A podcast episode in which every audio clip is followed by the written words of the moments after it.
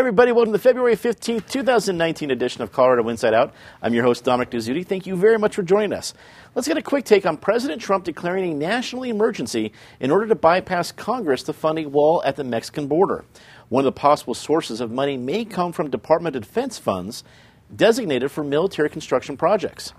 Patty Calhoun from Westword, uh, not only do we have this major update nationally from President Trump, but I think we might even have some more localized updates from our own uh, veteran of this table, Tom Tancredo, who's been doing his own work at the border. Uh, what updates do you have to share? Well, we don't know what's happened between when Trump made this announcement, when we taped, and when it airs. Mm-hmm. By now, if you follow Tom Tancredo's prediction, it, the na- this national emergency order will have gone to court which is where it will ultimately probably be decided. Tom Tancredo, formerly of this table, formerly a congressional representative and gubernatorial candidate, was down in Arizona this week with the original MAGA gangsters, Make America Great gangsters, including Steve Bannon, because they are all part of this group that wants to build the wall independently and privately. And I have to say, probably that's a lot better idea than shutting down defense spending so that Trump can build a wall. He's had two years to come up with a plan for. Who would have thought in 2019 that you can say you're a MAGA OG is responding to, it's actually referring to Steve Bannon and not somebody in uh, some crazy gang. Okay, well said. David Kopel from the Independence Institute and DU Law School this almost seems like a, a, lot of window dressing to me because if President Trump comes out and says this to his base that I'm taking the money as national emergency, his base is excited and he doesn't get called a coward.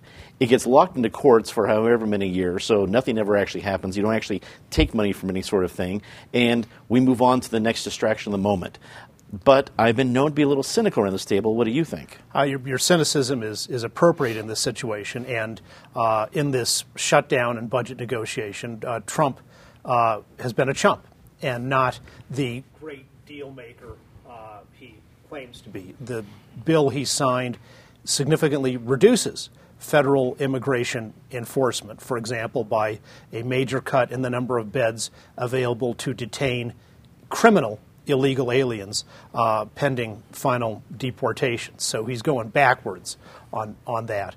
Um, for the wall, Congress, with the 1976 National Emergencies Act and then other related laws, has given presidents some authority to move money in, in particular ways from one bucket to another.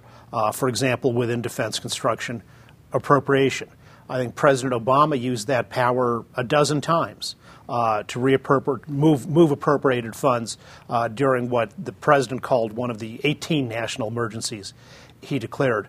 Our particular danger here in our society is not so much this particular reprogramming, which can be courts will decide on the legality of that, I, I don't know.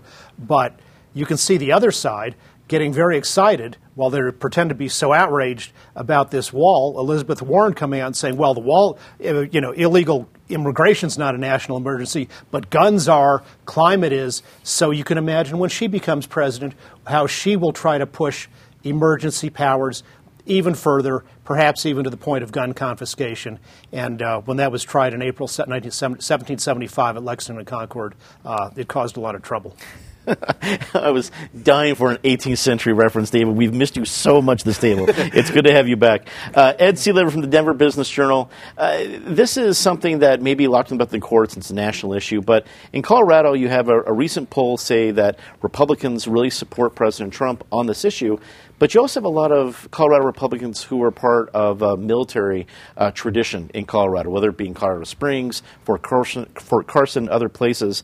Does that maybe temper the support if it becomes military funding that actually starts to pay for this, if it ever comes to pass? Absolutely, and I think you might actually see the first crack in the Republican backing of, of Donald Trump, uh, especially. I mean, I'd love to see the reaction right now in Doug Lamborn's office. Doug Lamborn represents the 5th Congressional District, Fort Carson, and th- three or four other military bases in his district. Um, I would imagine you're in a no-win situation at this point. Um, you know, frankly, uh, maybe this is what the Republicans Republicans need. You referenced that poll that said Republicans are so far behind Trump right now. Well, clearly the results of the 2018 election show that independents are not. And Republicans need to have some sort of severability from Trump, uh, backing him on the issues which Republicans and independents and pragmatic moderates will back him on, but not going in full force behind him. If this is the issue that could actually create that severability, it might be a gift in disguise for the Colorado Republican Party. Anna Staver, politics reporter from the Denver Post, making your debut on the program. Thanks for joining us. Uh, so, speaking of uh, politics and the Colorado Republicans, do you think this has an impact on the upcoming 2020 U.S. Senate race? I think it could. Well, I think anything that develops nationally is going to impact the 2020 race uh, because Gardner, uh, Senator Gardner's got a really difficult needle to thread here. Um, he has said in the past that he is opposed to this kind of emergency declaration, but he's been quiet since the official announcement's been made. And I think it's one thing to oppose something in theory, but when it actually becomes actually in practice, it becomes something entirely different. I mean, McConnell, Mitch McConnell is rumored to have lobbied Trump not to do it, but now he's behind him that he is doing it. So Gardner is kind of a damned if you do and damned if you don't position because if he opposes the president, he risks a primary. If he gets behind the president, he w- risks losing the election potentially. It's a, like, I, I like the analogy, a, a, a tricky needle to thread. Yes. Shortly before schools were set to open on Thursday morning, Denver Public Schools and the Denver Classroom Teacher Association reached a tentative deal. The agreement comes after a three day walkout that was marked with student protests. The agreement puts 25.2 million more dollars into base salary, added more pay lanes, and includes concessions on incentives. Patty, this three day walkout included videos from inside schools that showed uh, a lot of crazy things going on that I don't think would be called any sort of classroom teaching, and reports of uh, students watching the movie The Incredibles. Again, probably not what folks wanted to see. After all is said and done, what do you think is the key takeaways from what we saw this week? Uh, one of the lessons, certainly that we got and the DPS got, is optics matter. We saw as the as the threat was coming down, the DPS made a couple boneheaded mistakes, including the memo that went out about teachers who were not U.S. citizens. We saw it coming up again in some other issues, certainly on Monday when East High School looked like, um, you know, spring break in. Uh, in Mazatlan. It was just wacky inside, and you're like, really? You think you're getting prepared, but you clearly aren't prepared. So the optics were all on the side once the strike started of the uh, Classroom Teachers Union, which was interesting because I thought a lot of people in Denver were not particularly sympathetic going into this. People who are already facing raising rents too, who haven't had big raises, who thought the teachers were getting an okay deal already. But the more you studied how pro comp which came with the best intentions. If you saw Federico Pena's recent column, best intentions, but perhaps wound up being misapplied. There was a letter to the editor in the Post from the tech head at DPS for a long time and said ProComp's database really didn't work. If ProComp could work, and if the teachers who are working in the really tough schools, taking on the tough assignments, can get the bonuses they want, if that had been applied fairly, I don't think this this uh, strike would have gone as it did. But as it was, we all got a lesson in optics, and we're about to get a big lesson in how this is going to affect this next school board election. Mm-hmm. David, it seemed that, as Patty mentioned, in optics, the public relations war, the, the union seemed to at least win that those, those three days. But a compromise in the agreement is that's, that's the nitty gritty. When it comes down to the agreement, would you say it was a draw, or did it go one way or the other for one organization or the other? I think it went heavily in favor of the Denver Classroom Teachers Association, but the, the school board managed to retain what turned out to be its key things, which is the bonuses. Patty mentioned they can give a $2,000 incentive to educators to work in high poverty schools, uh, a separate $2,000 annual bonus uh, for teachers in hard to fill positions, which is primarily special ed and also advanced math and science. And they can give their $3,000 retention bonus for educators who return year after year to one of the 30 high priority schools uh, from the district's point of view. The teachers in exchange get an 11.7% across the board pay raise immediately. And then for the rest of their careers, their compensation is mostly based on a grid of years of experience with their educational background. Uh, the steps go up faster in the new system, and in terms of what they call changing lanes, like you go from somebody who's got a bachelor's uh, degree to someone who's got a bachelor's degree plus 20 years of postgraduate education. Now, instead of getting that post, having to get that postgraduate education, say at CU Denver or someplace like that, it can also be just the you know eight hours of continuing professional education you get on on some day uh, as part of normal continuing teacher education. So it's going to be a lot easier for teachers to change lanes and move into higher uh, uh, compensation structures. So they they got the DCTA. I, overall, I'd score this as a big win for them. Ed, the strike made national news. A lot of uh, impactful video from the three-day walkout. Do you think this might impact other big business uh, negotiations with other unions uh, in Colorado or other teachers' uh, unions in other big cities? As far as big business negotiations with unions in Colorado, we're still a state that's, that's putting, what, 11% of our private workforce into unions right now. So, no, I don't think this is going to have a big impact. Uh, unions are still a relatively small player in, uh, in, the, uh, in the private sector world. And, and frankly, as a number of the union dominated industries, such as, say, coal mining, begin to dwindle, that number will even go down further. Um, as far as other school districts go, I know we've talked about it around this table before. I think this kind of lights the fire to open the door for other such uh, um, strikes. You know, this was clearly one that was successful. And, and I will say, I think it was successful because it was so short. I think when you have two to three days of spring break uh, pandemonium uh, that's coming up in videos, the immediate reaction is DPS can't control their schools. You know, these teachers need to get back there. They're right on this. If we would have had that for two weeks, I think the pendulum would have swung and said, why can't the teachers care about these students anymore? So I think DPS or the DCTA won in keeping this so short and in getting this turned around. I think otherwise it would have been a draw if this would have gone longer. Um, lastly, I will just say this: the, the, the, the, lens I try to look at this from is is this going to affect businesses that were wanting to move to Denver because of the educational system? And I think it was kept on a low enough level uh, in three days where I don't think it will affect those kind of corporate relocations people wanting to move to Denver. Um, but if we see episode after episode across the state of this blowing up, that could change. Anna, the ink on Superintendent Cordova's business cards had barely dried before she was handed uh, a very significant situation, the first teacher strike in 25 years. How do you think she did? How do you think the uh, How do you think DPS comes out after everything is said and done? I think a lot of it depends on where they go from here because one of the interesting things that I noticed is that they agreed to continue talking about pro comp more generally. And I think that will be a real test because it was it did. It was a voter initiative. People approved it. They thought it was going to be a good idea. Um, but it doesn't if you believe the union, they say the data shows that those bonuses don't support retention. And if it's not working, there's been a lot of conversation about maybe revisiting that, maybe taking it out, maybe asking voters to change it. And I think how she navigates that and going forward, if she continues those conversations, will be a really important test.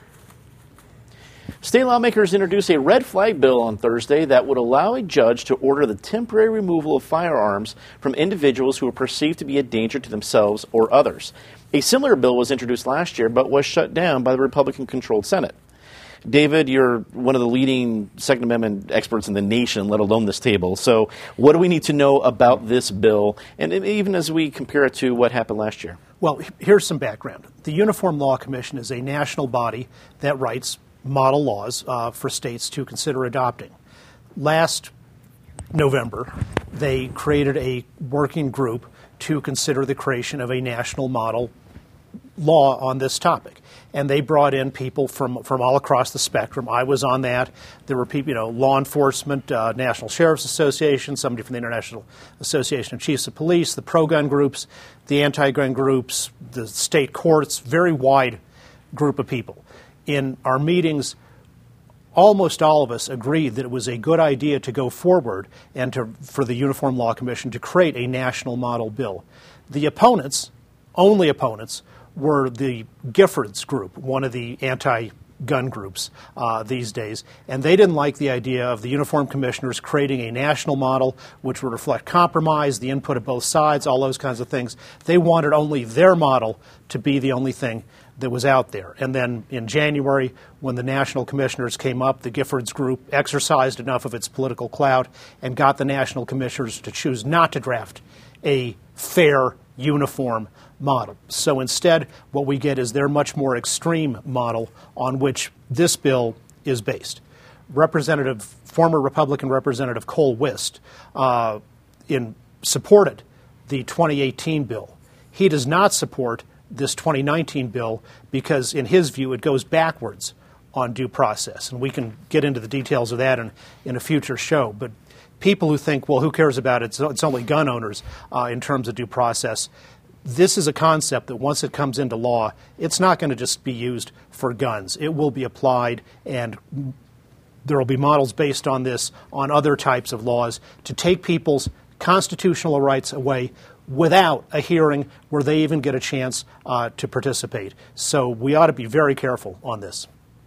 And it's only been a day or so, but what's the reaction been on Capitol Hill, especially with Democrats controlling all levers of the government right now? Uh, I think the reaction is exactly what you expect. It's a partisan split. It's expected to pass. Uh, I, am going to answer a question you didn't ask, and I'm going to be very political here, uh, Dominic, in, in doing that. Um, in saying I don't cover public safety, I don't cover gun issues normally, but I did spend nine years covering health care.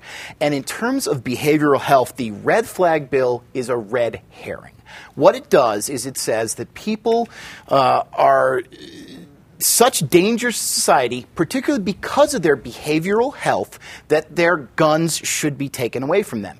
It then goes into great detail about how you take those away, how they may get them back. What it does not do is offer a centimeter of help for anyone who is a target of this. It says simply, we'll take your guns.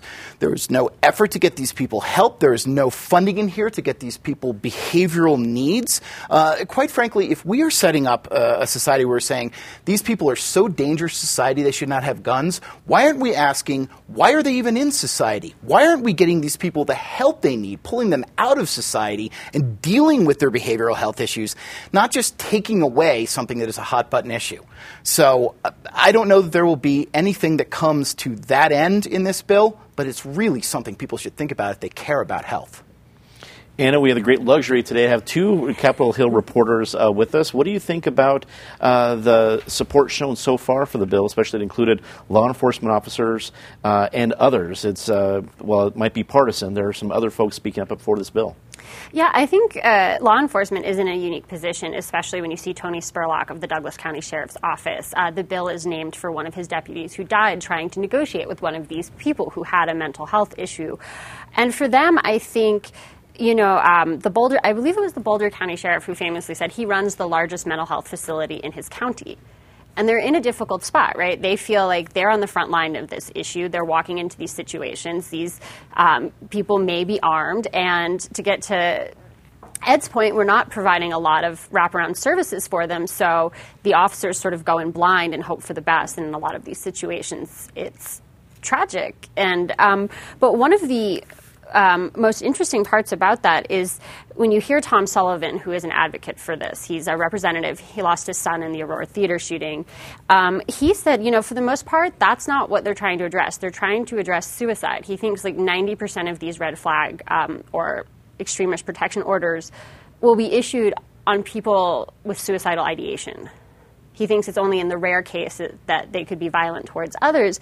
And that does um, sort of raise that that question of, well, what do we do once we say, okay, this person is seriously considering suicide enough to the point where they um, need to have these weapons removed? I kind of wonder if it comes into um, when how you get your weapons back.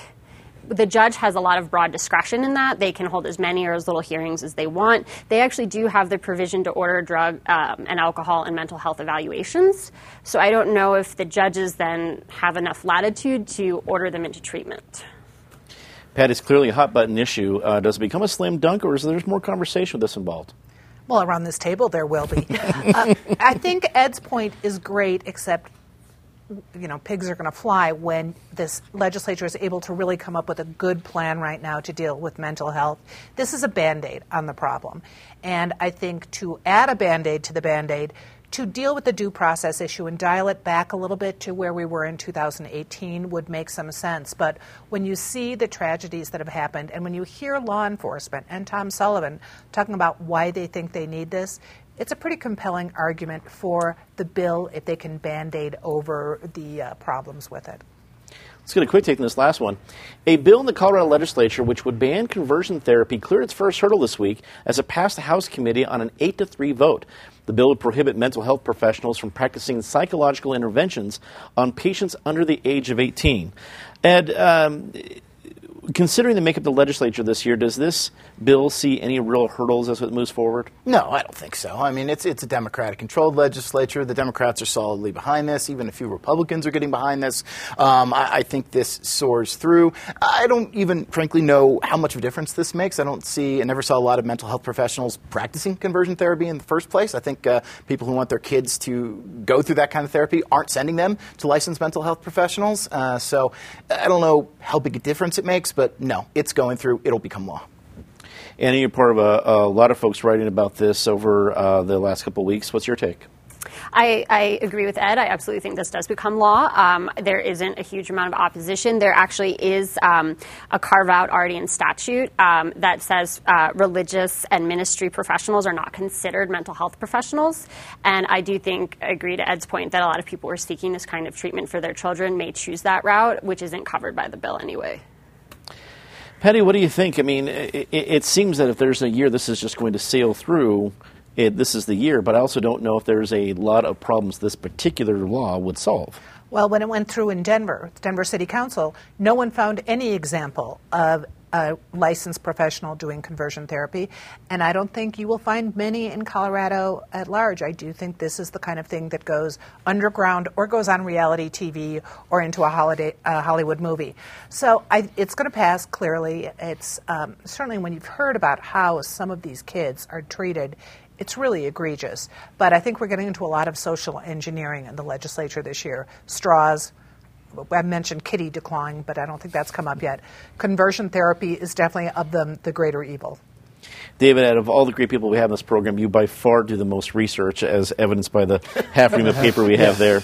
Um, the, the, the, floor is yours for a minute or so. Take, a, take your uh, whack. The bill has an enormous loophole in it because it specifically allows another form of conversion therapy, which is you have, say, a 11 year old who has gender dysphoria. The field has a body of one sex but feels mentally of the opposite sex.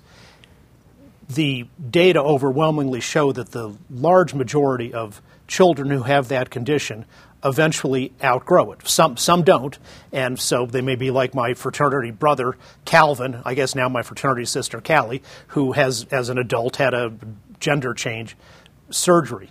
But for children, many of whom do grow out of it, this bill allows the increasingly common practice of giving them puberty blockers, irrevocably changing their bodies so they will never experience normal adolescence. I think, you know, talk therapy, convert that kind of stuff can be harmful to people, but, you know, talk is cheap. Chemical intervention to permanently change a person's body is far more profound. And if we're going to ban talking in a particular way, we certainly should give children more protection from irrevocable changes to their bodies. It's time for a very favorite part of the show, Disgrace the Week, as always. Ms. Calhoun, please start us off. For everyone who thinks that the hullabaloo over the Me Too movement made these things stop. I refer to our cover story this week about the Leadville Sheriff's Office, where you find that dispatchers there were subjected to incredible harassment, and there's been an, an, amazing turnover in the Leadville law enforcement, which now has the only the second female sheriff in the country. So good for them, but for everyone else, actually listen when people are complaining. David. Well, someone who's often been considered disgraceful, Representative and, and Ocasio Cortez, I want to say something nice that she did, which is her leadership helped block the $3 billion corporate welfare giveaway to Amazon in New York City. Okay, then you heard it here first, folks. Ed. I, I, sorry, I'm, I'm, stunned in silence. Um, uh, for anyone who feels like the U.S. government is falling apart, just go back and read the last two weeks of the El Chapo trial and realize how bad things can be when we are in a truly corrupt society. I'm glad it was actually the U.S. government that brought him to justice. Anna. Um, I actually wanted to talk about Travis Kauffman. He's the uh, guy who uh, strangled the lion to death. Uh, I just want to say the disgrace of the week for me is all the people that like have an opinion about whether he should have killed the lion, whether that he could have like found a way to let it live, whether it was so small that he really what, didn't do much. Like for everyone who has an opinion on what happened in that situation, like I just think maybe take a breath. Uh, a well advised. Time to say something nice about somebody, Patty. Ed Perlmutter, who actually had the first hearing in, uh, before the House Committee on pot banking, which has been one of these things in Colorado everyone has known for 10 years, is a major, major need to be able to get banking services for the people who have to pay cash for their services, like the advertisers. We used to just have strippers coming in with cash, but now, you know, the pot businesses. It's a real need for a growing industry. David.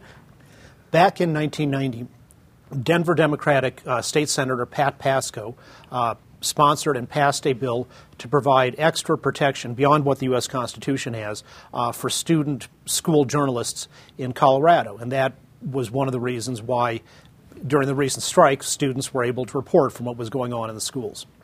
Ed. Um, uh, the Senate today, the Colorado Senate, unanimously passed a bill removing regulations banning local governments from regulating businesses run by minors uh, for less than 12 weeks a year. There was a great point made on the Senate floor, though, that if we are thinking so hard about how to protect lemonade stands, show, snow shoveling businesses, etc., why aren't we thinking harder about how to protect more businesses from government overregulation? Anna. I actually also wanted to talk about something that happened at the legislature earlier this week. Um, I don't often uh, say this, but the Maternal Mortality Review Board bill, I think that's a great bill. Um, they're trying to strengthen it to get at better why women die in childbirth. Um, Colorado's um, maternal mortality rate has doubled between 2008 and 2013 and um, allowing the board more protections, more latitude, more funding, like to figure out why, I think that deserves to be commended. That is all the time we have for this episode of Colorado Inside Out. Thanks for tuning in. I want to remind you about two things. One, we have a very special announcement in just a couple of weeks. I, I feel terrible about just having a teaser here, but in two weeks, we've got a, a, brand new membership benefit coming to all of our members here at CPT 12. We're excited to share it, so please stay tuned. If you're already a member, there's going to be uh, messaging, messaging coming out to you soon, so be aware. For everybody here at Colorado Inside, at, at, at CPT 12 and Colorado Inside Out, I'm Dominic Dezzutti. Thank you so much for watching. Good night.